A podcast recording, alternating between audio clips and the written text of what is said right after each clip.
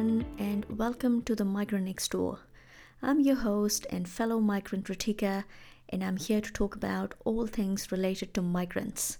So, we'll discuss everything from moving to a new country, mental health, relationship problems, culture shocks, investing, and more in the journey to build a home away from home.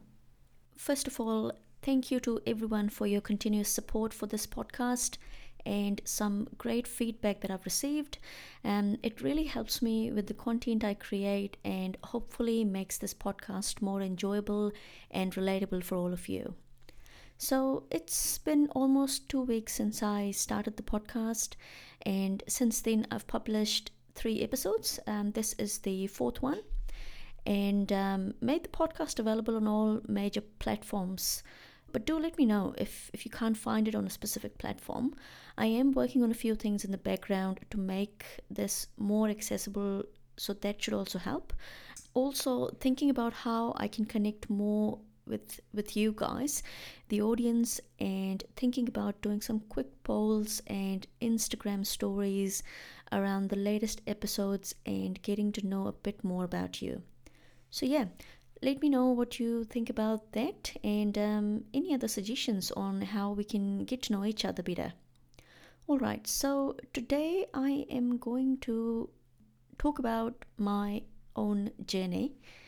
And I know this is what this podcast is about.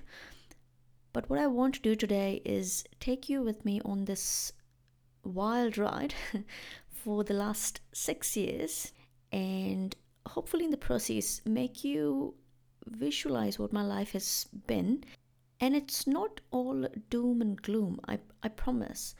I've had a great time and doom and gloom is just part of it i think part of everyone's journey. So here goes. I moved to christchurch in the summer of 2016 as a bright-eyed bushy-tailed student. Super happy to have finally made the move overseas that I had been thinking of for a while and and I was just ready to take in all the new experiences. So I was hoping for happy days. As you know from the last episode, the day I landed here, the weather was not great and it wasn't as per my expectations. It was it was really cold, it was windy, and I can say now that that was just the start of how things would not go as expected from me and how I would need to adapt to more than I thought I could. So my first year as an international student was a lot to take in in every sense, emotionally, physically, mentally, financially, socially. It was just intense. I started university a week after I came here. So found a place to live, found my Indian grocery store, also managed to find a part-time job at um, Domino's, so I love a good pizza. Um, but I think the biggest challenge was studying here. So I came from a country where, as a student, it's all about writing exams and passing with, with good grades. And that's how your academic understanding is measured. And it's instilled in us from a really young age that there's a competition for everything. Even fun things are a competition, like like who's the best dressed as a vegetable? So like all kids are dressed as vegetables but who's the best dressed? It's competition. And you have to go to school and, and then go to private tuitions and no one i feel like no one actually cares if you understand what you're being taught. As long as you can remember it and write it in exams and score good grades or good marks. So when i came here and I was told that I'll only have one exam for an accounting paper that I was doing, and everything else would either be written assignments or open book exams. I I was a bit shocked. Like open book exam? what are they? You mean I can I can take the textbook with me to the exam center, search for answers and write. Like like cheating, but it's allowed. Okay. like what? Um, so let me tell you, it's not as easy as it sounds, and these questions are not straightforward. And if you don't have an understanding of the actual concept, trust me, that open book will not help. And the written assignments were even worse because you have to apply critical thinking. And Oxford Dictionary defines critical thinking as the process of analyzing information in order to make a logical decision about the extent to which you believe something to be true or false. Like what? I I didn't know how to do that. I was just trying to be the best vegetable, you know. it was it was hard. It was a it was a completely it is a completely different education system and something I never thought of researching before coming here. So yeah, I I stumbled, I failed, wrote exams more than once uh, to pass with the slightest of the margins, and somehow I just made through my only year of study. So I was only uh, studying for one year. Um, I got into a bit of trouble with immigration as well because I couldn't finish my research paper on time, so I had to extend my student visa for a few months, and that cost me money, which was quite a bit on my student income. But but in the process, I managed to find a great part-time job. After my after my brief stint at Domino's, I did find another job, and um, they were kind enough to support me for a work visa when I became a full-time employee. But I couldn't just finish studies and start work. It can't be that easy, not for a migrant. Um, so I had to sit at home for one month because I finally finished that that research paper two days before my extended student visa was about to expire, and then I applied for a work visa, which took one month to process. And during that time, I couldn't work or study or do anything. My status in in the country was that of a tourist, so that's what I did. I did touristy things as much as I could with the little money that I had after applying for all these visas. Um, so yeah, I tried doing that, and um, finally I got my work visa, and I started working, and that felt like freedom. So this was my second year in Christchurch, and I felt like I made it. I finally finished university, got a good job which paid well. The people were really nice to me, and I finally, you know, I, I was finally starting to get into a routine of this new life with financial freedom, which is very important. And um, wherever you are in the world, and in whatever phase of your life you are in, financial freedom always hits differently.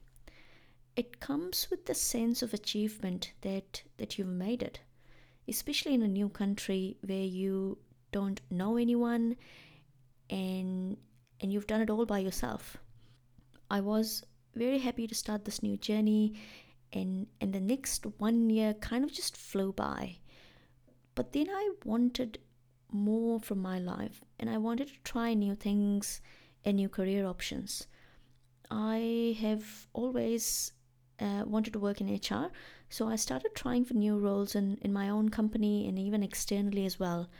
Um, but the problem was that I was on a work visa and my visa was tied to my job. So I couldn't just change jobs. I would need to apply for a new job, go through the hiring process, let my current employer know before being offered the new job and then apply with immigration if I if I do get that job. So then immigration would approve that change and they could very well say no for a number of reasons. So I would be left really vulnerable in that my current boss would know that I'm thinking of leaving, or I might be on my notice period and then get rejected by immigration. So that has nothing to do with your capabilities or skills. They could just reject it. And all this would only happen if you got a response back from the employer for that new job that you've been applying for. So that's just one scenario. A lot of times I didn't even get a response. So it took me like eight months to get a job in the industry that I wanted to work for. And it took that long because quite a few employers didn't want to employ people on work visas because of the restrictions around those visas. Um, there was also bias in the job market um, where the name on your CV kind of decides whether you will get a call back or not. So, yeah, it was hard, but somehow I made it um, with a lot of support. And all this while, I had only been home once. And I had my parents over for a couple weeks once as well for my graduation, which was a great time. And I'll talk about it in another episode in detail. But I was feeling a bit lonely. Being in a new country, it's it's hard to make any new meaningful connections and the friends i had back home were so far away with, with the distance and the time difference it was hard on a lot of days going to work coming back home cooking for yourself watching tv sleeping and then just repeating the whole cycle again my younger brother moved here a couple years after me so initially it helped having family over but i was still searching for like-minded people to connect with and and I didn't really knew many people back then. And that's the thing when you move overseas you have such a long list of to-dos that making friends or finding connections is probably the last on that list or sometimes it isn't even there. So when you end up doing everything in your list you just sit there and wonder there's no one to talk to about all this and and I can't call home because they're all sleeping at this time. so I went on a few solo trips at the time. It's weird because yes, you move to a new country and yes, you have to get a job, get a visa, and all of that. But you're also in your 20s and you are growing up and you want to explore life. And sometimes I, I just I just wonder how my life would have been if I had stayed in India. So not not job wise or, or money wise, just in terms of people, connections, and social life. Would it have been better or not?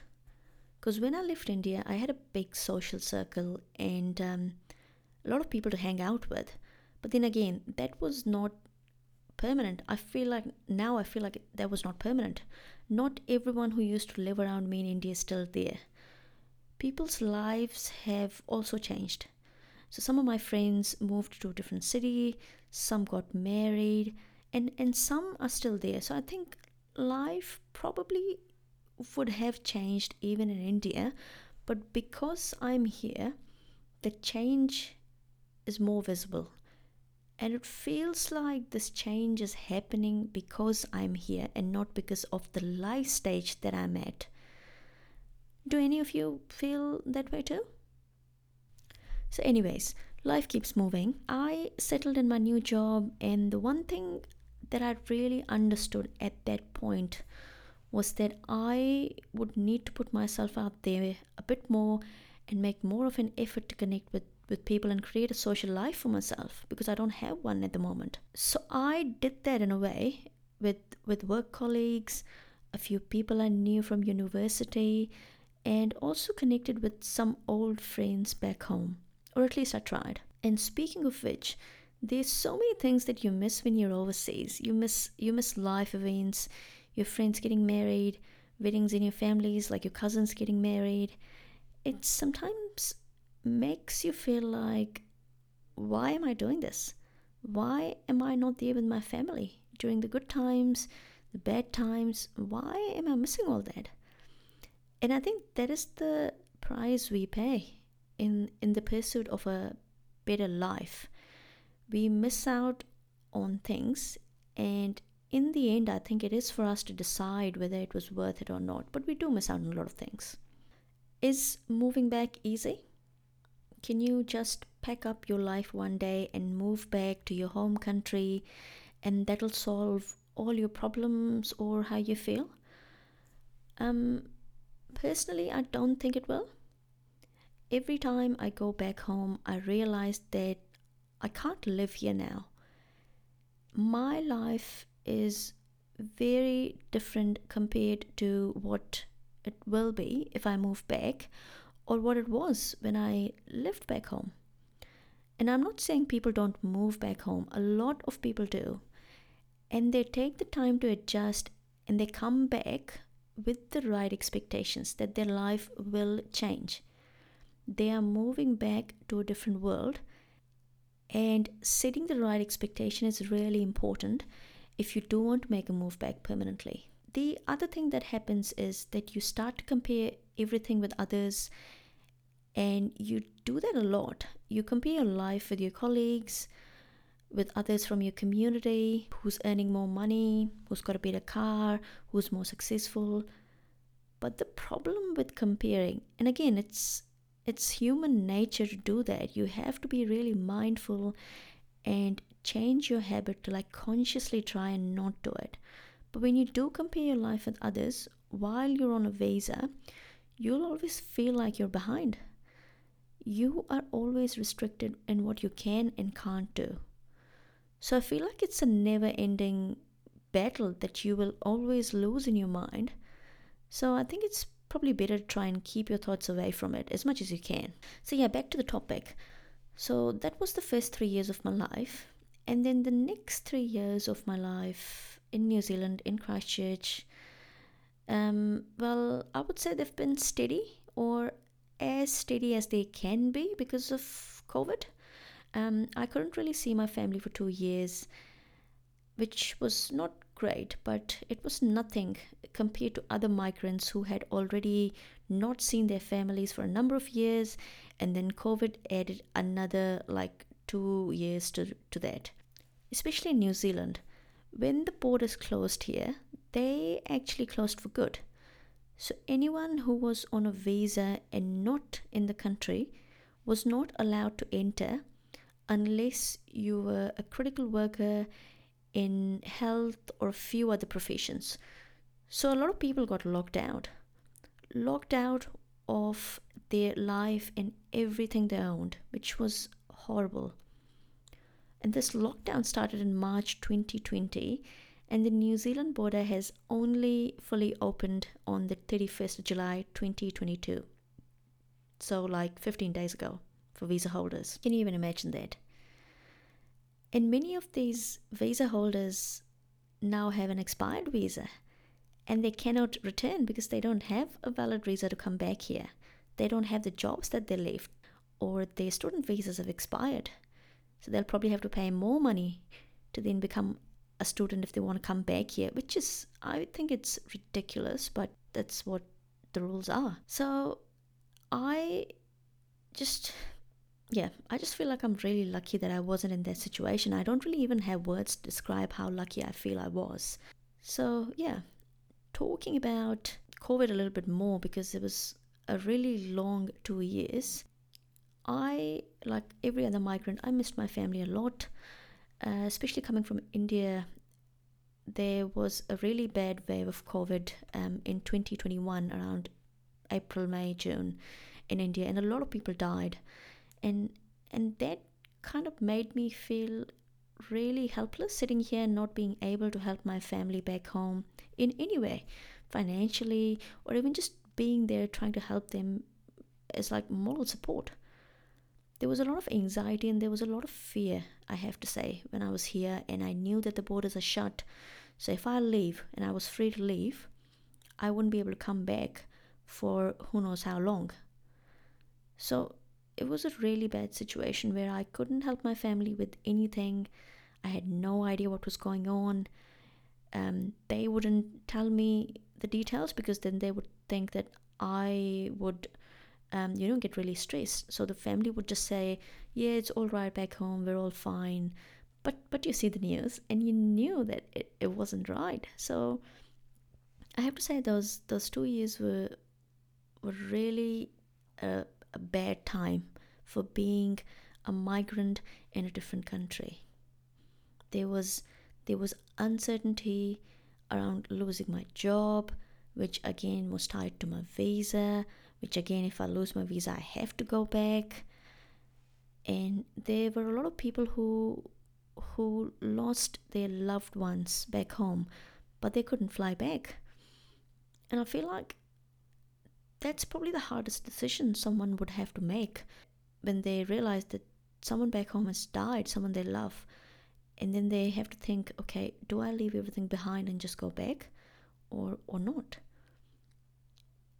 And whatever you decide, you would feel guilty. If you don't go, you'll feel guilty that you were not able to see them the last time. If you go, then you would feel guilty a number of years later to say, Gosh, I just left everything and came back. All my struggle, all my hard work, just poof, gone. So, yeah, I just feel like I was quite lucky to not have to make that decision or to be in that position. Um, but yeah, I think my personally my life was quite busy as well at the time because I was working in healthcare. I still work in healthcare and that industry was really busy. So there were a few long, super long days at work and quite a bit of work piling up as well. So, yeah, I was finally able to go home this year when the borders partially opened, and it was such a relief, I have to say. Obviously, felt a bit out of place because every time I go back home, I feel like so much has changed. So I took my time to adjust, but I was just super happy to be back home. I think COVID kind of basically took over the last three years, or what what we had of of the three years. Um, but this was my life, the life of a brown girl in the white world. And I'm sure those who know me will say you've missed a few big details from this episode, and I have, because I will do other episodes talking about those details. I can't talk about everything today, and um, I've only just started this journey with all of you. So hang tight. I will talk about everything that concerns migrants and that's changed our lives. So, with this, I will wrap up today's episode. Let me know your thoughts and any suggestions that you think would help me improve. Leave a comment on social media at the Migrant Next Door on Facebook and Instagram and like and follow our pages. You can listen to the Migrant Next Door on Spotify, Apple Podcasts, Google Podcasts, Amazon Music, Audible, and literally on every other podcast platform. We are everywhere. Okay, so I will see all of you lovely people next week. Stay safe and take care.